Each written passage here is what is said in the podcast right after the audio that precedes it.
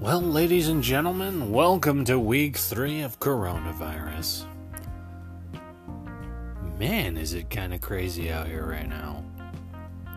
People losing their shit over toilet paper, people losing their minds, even though there's really not much to break down for. People not paying attention to guidelines and standards being set forth by everybody else people not social distancing. Come on, what's going on here? What's wrong with everyone? Have we lost our common sense?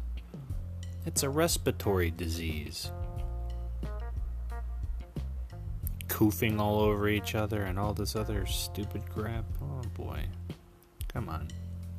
We can do better than this, people. A lot better. Keep yourself active if you can. Hang out with your friends. Hell, start a new hobby. Ever wanted to pick up woodworking?